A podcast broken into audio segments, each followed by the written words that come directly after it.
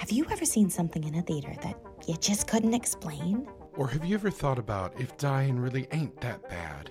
And do you spend sleepless nights wondering exactly what happened to Natalie Wood that night on the boat? If you answered yes to any of these questions, then it's time for you to exit stage death.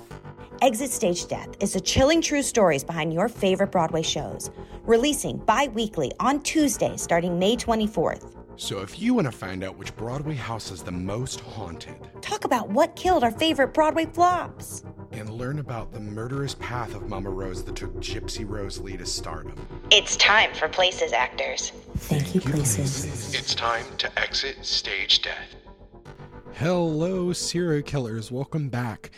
No, it's not a normal release day. This is an exclusive first look at our second new show that is exclusively available on our Patreon for only $2 a month. So you get Leyline Radio and you get two episodes of Saved by the Spell every month. Yes, for only $2.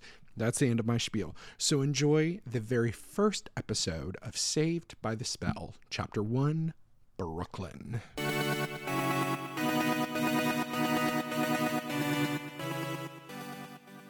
Welcome back, students, to your favorite magical studies course, Saved by the Spell. Welcome, everyone, to the first episode of Saved by the Spell, your magical course to learn about magical schools and academies other than a certain School of Witchcraft and Wizardry. I'm your self appointed professor, Maddie Limerick of Magical Studies.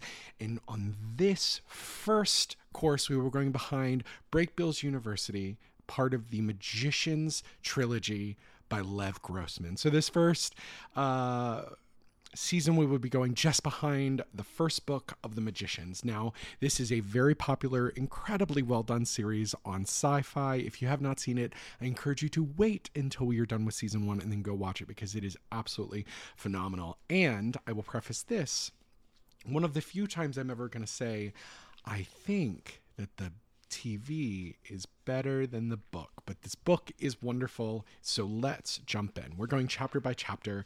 This is the first time I'm reading it. So you are going to be with me as we go through this for the first time. And for a little treat for anybody who wants that little extra extra credit point or that extra study note i'm releasing uh, two days after every episode on our patreon. Thank you all for being subscribers. It's just two dollars. Make sure you get your friends to join as well. You get our study guide which is where i will be reading you each chapter that i have just talked about so that you too can go inside word for word and tell me what things i've missed. Tell me what things that i don't cover that you want me to. So let's jump in. First chapter is called brooklyn and we meet Quentin and his friends James and Julia. Um, James and Julia are kind of these wonderful, exactly what we would expect all American kind of super smart, super gifted kids. Uh, Quentin describes James as the hero of everything.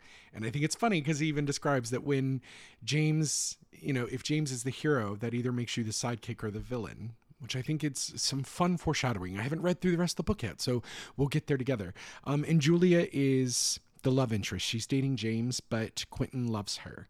Um, something I've noticed about the way Lev Grossman writes, which is similar to how I write, which I find interesting because I don't think I'm the best writer, but I enjoy writing. It's both overly, sometimes too descriptive, but also very honest in ways that are a little off-putting to the audience. I what's really interesting about Quentin is we understand that he's young, he's 17 he's graduating high school and interviewing for Princeton, um, which is the whole kind of setup of chapter one. But he's really unlikable. And my my older mate David has, has, uh, assured me that there's a reason for that. That we will get there. Um, and so we're just gonna jump in. So as we're opening in book one, we are in Brooklyn. It's winter early winter. It's November. So anybody from New York knows that November can still be a little warm, or you can already have snow at this point. I know one of the first Christmases I or Halloween's I lived there, we had snow at Halloween. So it's just able to happen. Quentin is sullen. He's doing a magic trick in his pocket, uh, which he does over and over again, um, while he and James are walking to their alumni interview for Princeton. And again, this is part of that weird Ivy League thing where the alumni can have a say. It's all these weird things, and uh, don't even get me started on the elitism and classism of Ivy League education. Don't get mad, any of my Yalies that are out there listening. But yeah, we, we meet these three characters. And it is kind of obvious that it's being set from Quentin's point of view, that we are inside Quentin's brain, even though this is being written in third person. Um, we're really kind of getting the inside of Quentin's story. Now, you know, it's just obvious that James and Julia get along really well. They've all been friends for years. Uh, they were all gifted kids, and in, uh, how it is put in the book is that in the New York City uh, school system, when you're going to the private schools, the super gifted kids get plucked out, and then they separate the really, really gifted kids from the just kind of gifted kids. And as a previously gifted but challenged kid myself, uh, this kind of hits at home a lot. um, it is really interesting how Lev uses his voice as Quentin to describe everyone around him. It's very, very unusual because he he describes James and Julia in a way that we can tell that he's in love with Julia and that he's a little jealous of James, but James is so likable that you can't hate him. But also in a way that is kind of like Quentin's a little enamored of James as well. Again, maybe I'm just reading queerness into everything. But so essentially i what i'm really loving about this chapter so far is the kind of descriptive nature and it makes me miss living in brooklyn because they are in brooklyn describing kind of these streets of the bodegas with with the like massacred things that are on the ground like just the trash and everywhere but it's somehow beautiful and charming because it's new york city and how he describes like the flowers that should be dead but they're oddly alive or that it's so cold that it should be snowing but it oddly rains kind of describing these very melancholy things that Quentin actually finds really calming. And as a person that's a little strange and unusual myself, uh, I love a dreary afternoon where it's raining, and I would almost rather feel the cold than being overheated. So, all these things where, well, I find Quentin is very, very unlikable. There's a solace that I feel a little bit with the character. Um, but we are introduced to this idea of Fillory. And it's somewhere that Quentin feels that his life should have been anyway. You know how we always feel that, oh God, we can't possibly be in the right life. We're not possibly in the right space. Somebody got the life I was supposed to have. And in we meet, find the fictitious book series, which I'm not going to go too in depth about. I have looked into it, but I want us to kind of discover it together. And it's called Fillory and it's a fictitious book series written by Christopher Plover called Fillory and Further. And Fillory is this magical world where five uh, English countryside children who were taken away from World War II wrapped London uh, are living with their eccentric aunt and uncle and find a passageway into this magical world in the walls of the house called Fillory. Sounds kind of familiar, right? Yeah, it's very much like C.S. Lewis's Narnia, and that is kind of the point. Um, it is my understanding with this book series that Lev Grossman just wanted to write the Fillory books. He wanted to write this fictitious children's book series from the perspective of Christopher Plover, the writer. But the publishers were like, no, bro, we've already got that. This is too similar. Um, you know, there are five children instead of four, blah, blah, blah, all these things. But so I think what he conceded was to do write a book series where Fillory may or may not be real, but there is magic. There are all these things, which is kind of where we are. So he describes a little bit about Fillory and who these characters are. Marwin Chatwin, who is the Martin Chatwin, who is the oldest sibling, and all these things that we find out about the Fillory kids over the Fillory books over their uh, five book series. Um, and it's it's something that he also says I think it's really important. Uh, like most people, Quentin read the Fillory books in grade school, and unlike most people, unlike James and Julia, he had never gotten over them. And this is a really interesting thing that I want to talk about to start because we're having this conversation, and it's kind of why this series came about was there's so many other book series other than Harry Potter out there that do incredible things. We've got Tales of Earthsea and um, the Discworld and we we've got Narnia and Lord of the Rings that all existed far before Harry Potter. But this idea of like a magical school and being made for things bigger than you are has always been kind of a very popular trope.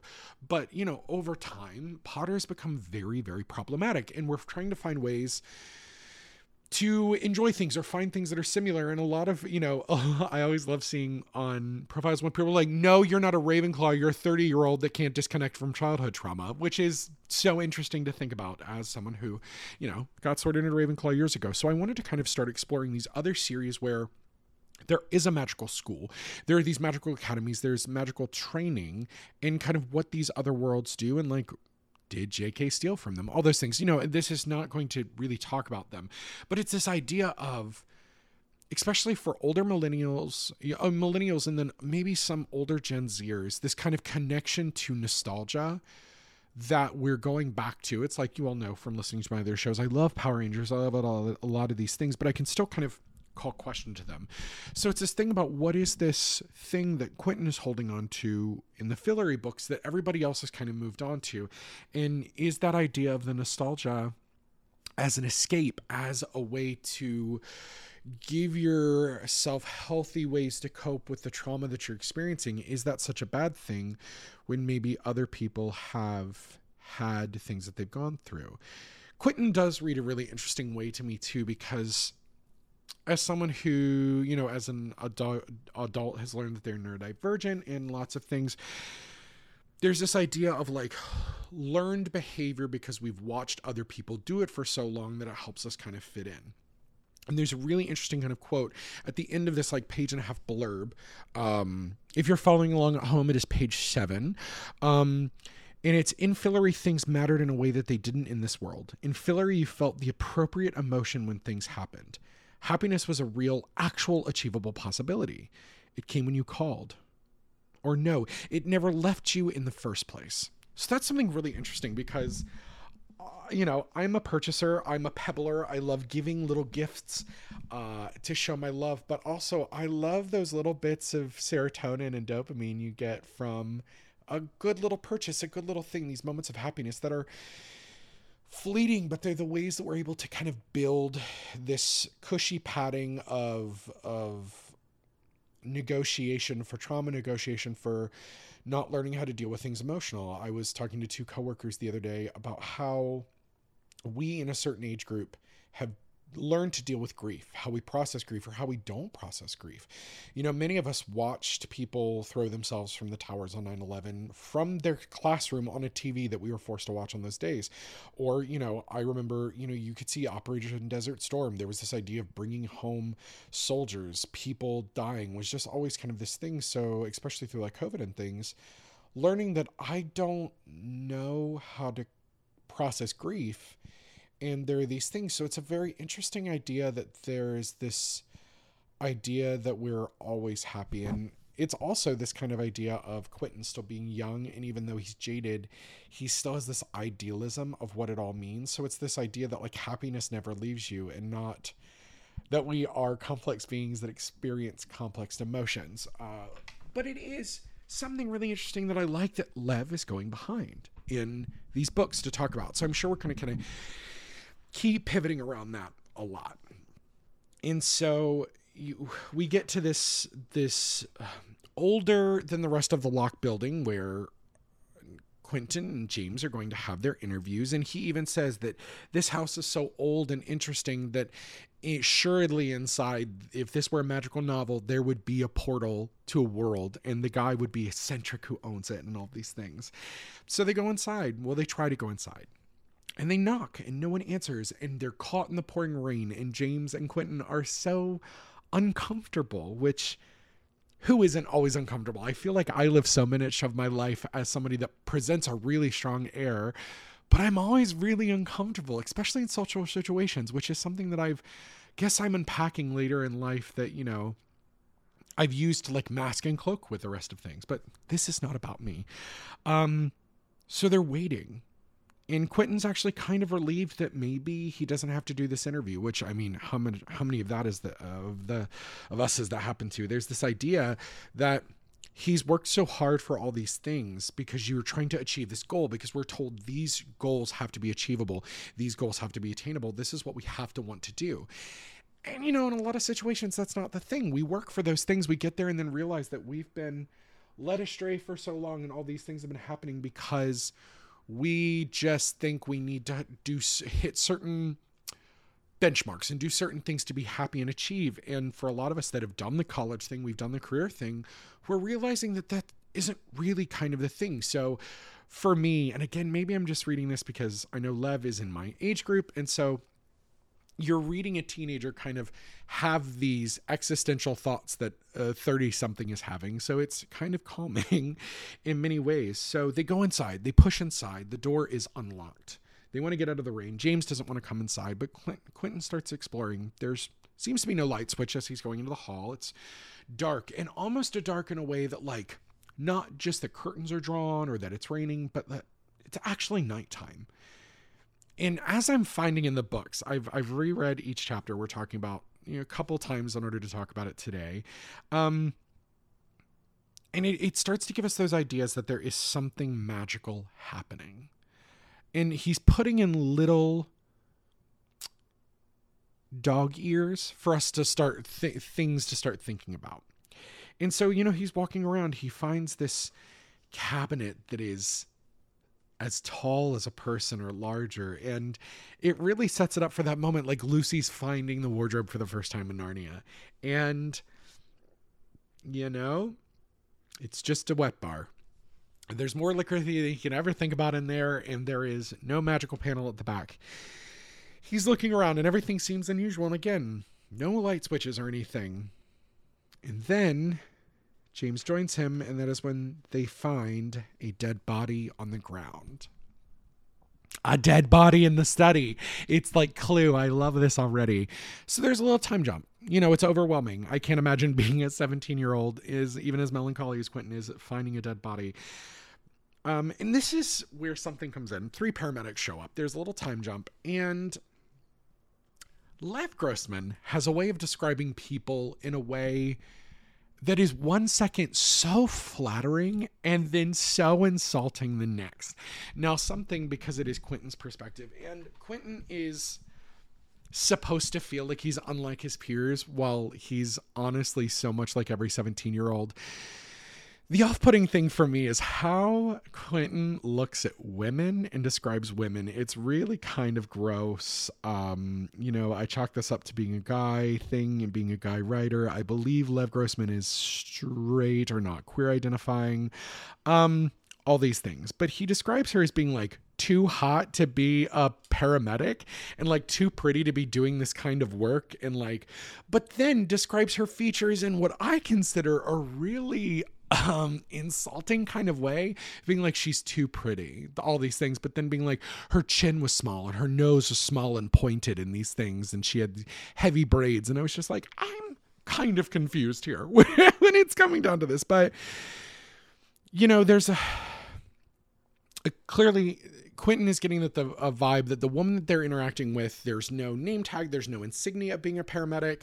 He describes her uniform as being the stewardess to a one-stop flight to hell, which I just think is so interesting because he's bouncing back and forth between these really flattering descriptions, but then these really just like awful descriptions. It's so it was so off-putting but kind of kept me reading. Like i don't know any other way to describe it. But she's really kind of becoming a caustic with james and quentin and before they're you know they think they're going to get in trouble for finding this dead body but no police are showing up. Like no police has showed up. It's just these paramedics and they know he's dead. They're not trying to resuscitate. They're not doing anything. They're just kind of cleaning up the bits. And they go to leave and there are two manila envelopes on a desk and she's trying to give them to them. And james is like absolutely not. Fuck off. We, whatever that is it's confidential. We don't need it. And quentin out of nowhere takes it.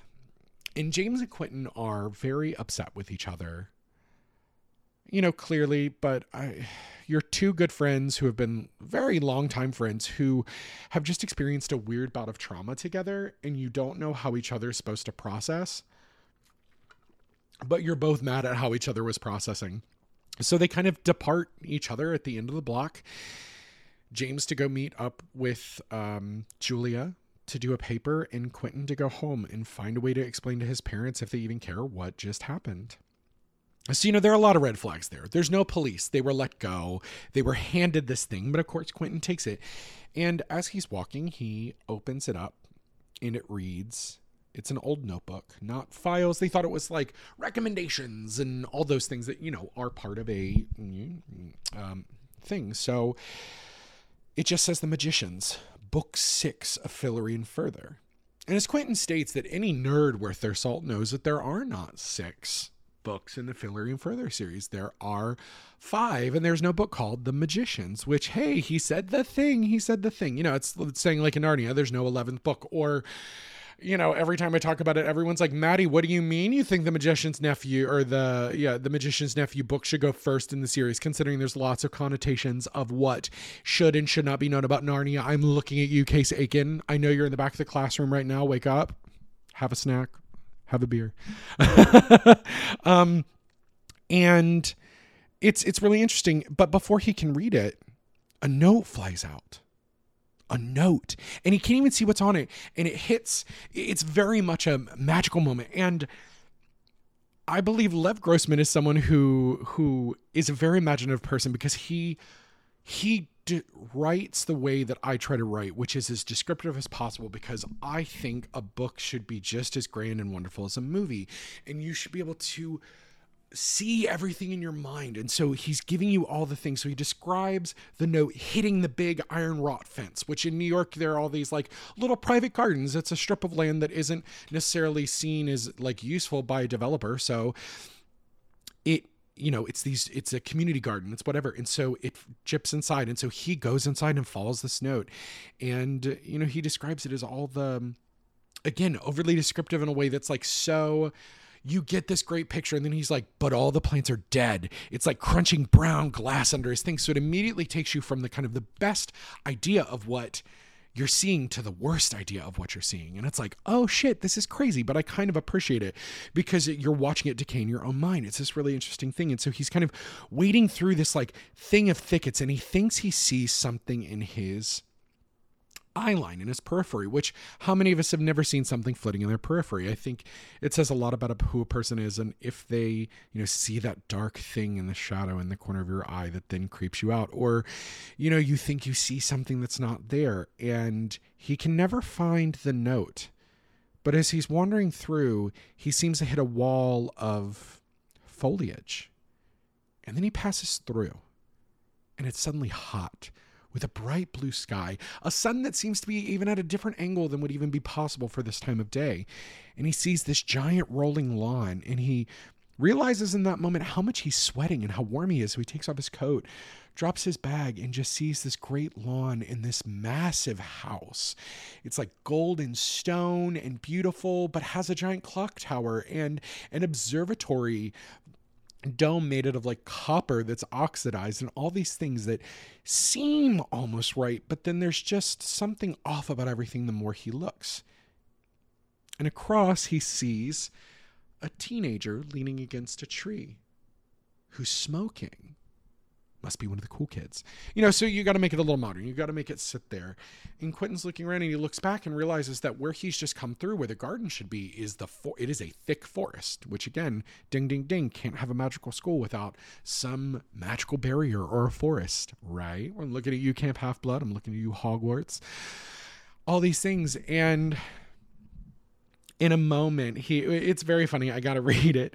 Quentin walked over as nonchalantly as he could. He didn't want it to look like he was someone who had no idea of what was going on. How how i'm sorry how in connection is that with me? I just i just maybe it's I, I even though i find this kind of character so unlikable and i don't care about quentin very much you all will learn this about me if you don't know me already. I don't tend to like the protagonist of a series. I don't love Harry Potter as a character.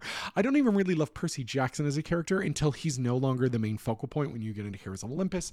I didn't like Bella and Edward. You know, there are just all these things I didn't particularly care about Katniss. You know, I liked Katniss, but there are these things that this is just a thing. So I'm kind of chalking it up. But how fucking relatable is this this idea that Quinn wants to appear that he understands what's going on, that he knows what's going on, that he doesn't want to feel like he's out of place. Because, like, when you're the super smart person or you're the, the informed person, the encyclopedia friend, everybody always looks to you to know what's going on. And when you don't, you also aren't necessarily the best socially. So you want to look cool, like you know what's going on. So I just kind of connected with this.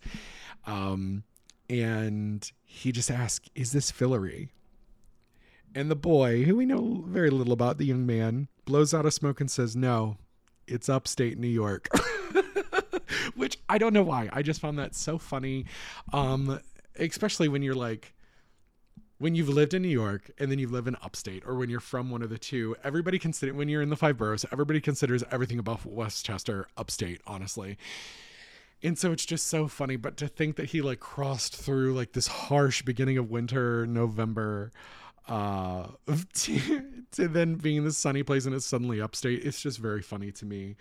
Um, the chapters in this are kind of a mix of being long and short. So each episode is just going to be a chapter. That way it's kind of very digestible. I'll be releasing a new uh, class every other week. Um, if it gets to the point where we can, I'm going to try, maybe weekly. We don't know. Um, so, yeah, that's the end of the first chapter of The Magicians called Brooklyn. Again, jump over uh, in a couple days on your Patreon feed and listen to the study guide where I will read you chapter by chapter. So, I guess my thoughts at the end of this are I you have to I think we have to know James and Julia are going to come back at some point because who describes characters in that way and kind of gets you so connected to character and kind of give them such perspective of, you know, what's happening if you're not going to bring them back. I think it's really bold to make such a moody, brooding, unlikable character who really isn't great in a series where this can be very magical and you kind of want to root for your quote unquote hero. But I also kind of love this idea that maybe our protagonist isn't a traditional hero. He isn't traditionally there. But also, because I've watched the series, we kind of know that we're going to meet a really rich and interesting group of characters.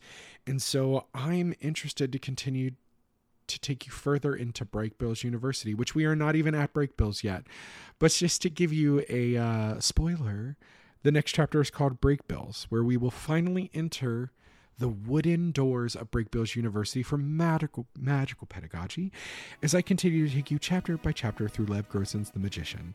Thank you as always for being a member of our Patreon, where only $2 a month gets you incredible new shows like this one, Leyline Radio, as well as some things we have coming up in the future.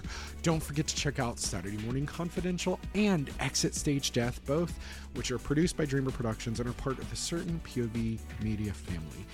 You can like and subscribe on all of your favorite podcast platforms. Share us on social media. We want to get some more people over here on Patreon because it's just helping us continue to grow.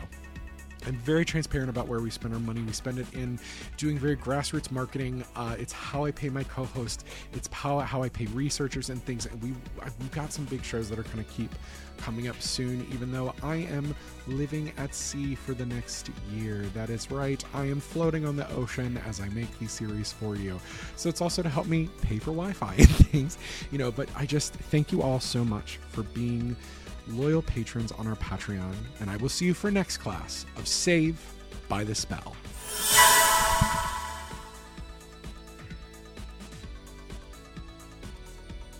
Saved by the Spell is produced by Dreamer Productions with your host, Maddie Limerick.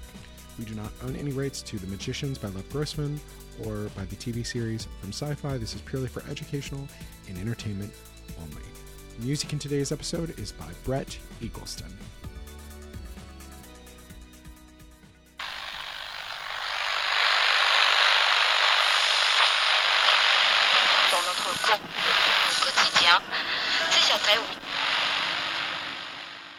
Don't worry, listeners. No need to adjust your dial. This is Leyline Radio. Welcome to the end of the dial at the end of the world. I'm the host, and we bring you stories too chilling and strange to be true, right from the heart of towns where the lines between this world and the next connect. Stories from people just like you. For those long, dark, lonely nights driving down roads that never seem to end. We'll be here. And don't worry if you can't find us. We'll find you. Leyline Radio is from Dreamer Productions and can be found monthly exclusively starting in October on their Patreon feed. Follow the link in the show notes below to hear and enjoy.